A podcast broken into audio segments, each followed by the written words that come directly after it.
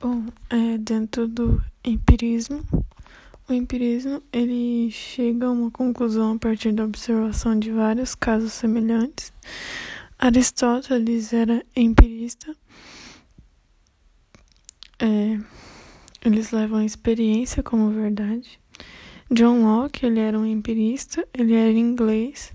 Para ele, o conhecimento é oriundo da experiência sensível, porque a mente humana é uma tábula rasa, então é uma folha em branco. Então ele faz uma crítica ao, de, ao Descartes.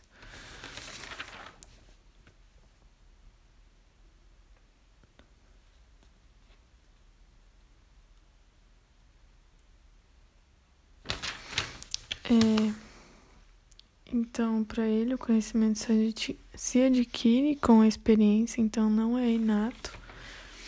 Então, para ele, é, as experiências são divididas em qualidades primárias e secundárias. Nas primárias, elas são próprias ao objeto, então são cópias idênticas, como por exemplo a forma, peso, tamanho, e as qualidades secundárias são atribuídas ao objeto, são combinações não idênticas, como o sabor, a cor e o odor. Então, para ele, a partir das experiências sensíveis, formamos ideias, que podem ser simples ou complexas. As simples são objetos singulares, como tecido ou cor laranja. A complexa é uma junção de ideias simples, como por exemplo, é, esse pano é laranja. Então, a junção dessas duas são ideias gerais, que são as teorias. David Hume, é, ele também foi outro empirista. Para ele, as experiências são percepções, que são particulares. Nas percepções, elas são divididas em impressões e ideias. É, as ideias elas são pensadas, são percepções fracas e as impressões são sentidas, são percepções intensas. Então,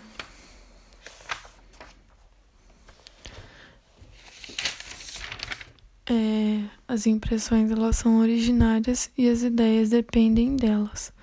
Então, como chegar ao universal a partir do, do particular? Então, é apenas pela imaginação e pelo hábito, associando ideias particulares a uma palavra. Então, o Hume, ele tem a lei da causalidade. Ele considera um problema para a ciência, essa causalidade. Então, a causalidade é uma relação entre dois ou mais seres, de modo que a existência de um interfira ou explica a existência de outro. Então, a causa e o efeito de duas coisas, elas existem, mas a causalidade entre os dois não pode ser explicado de modo totalmente empírico. Então, não vemos a causalidade, mas pela força do hábito deduzimos a regularidade. Por exemplo, se jogar um giz na parede, a gente vemos a causa, que é alguém que jogou, e o efeito, que é a, a marca do giz na parede. Mas a gente não vê a causalidade entre o giz e a parede de modo totalmente empírico. Então, ele é considerado um ceticista moderado. Então, é como já disse, não vemos a causalidade, mas pela força do hábito deduzimos a regularidade dos fenômenos que compreendemos como causalidade. E o Francis Bacon, que é o método experimental, ele é considerado um dos primeiros pensadores modernos. Ele propõe um método experimental contra a especulação metafísica. É,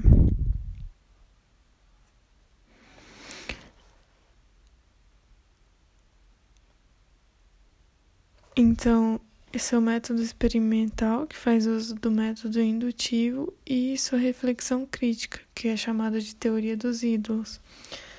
Essa teoria dos ídolos, é, ele está à procura de um método que possa contribuir para o avanço científico. Então, ele procura fazer uma análise dos erros que podem vir a bloquear, a bloquear esse avanço. É... Então, para eles são quatro os tipos de ídolo: os ídolos da tribo, em que é também a ilusão, é o resultado da própria natureza humana. Os ídolos da caverna trata das dificuldades provindas das inúmeras diferenças, sejam físicas ou intelectuais. Os ídolos do fórum, que tratam da consequência da relação entre os homens e sua comunicação por meio da linguagem. E os ídolos do teatro, em que são resultantes das antigas e também das novas doutrinas filosóficas ou científicas. É então, o modelo de Bacon para Bacon é um método indutivo.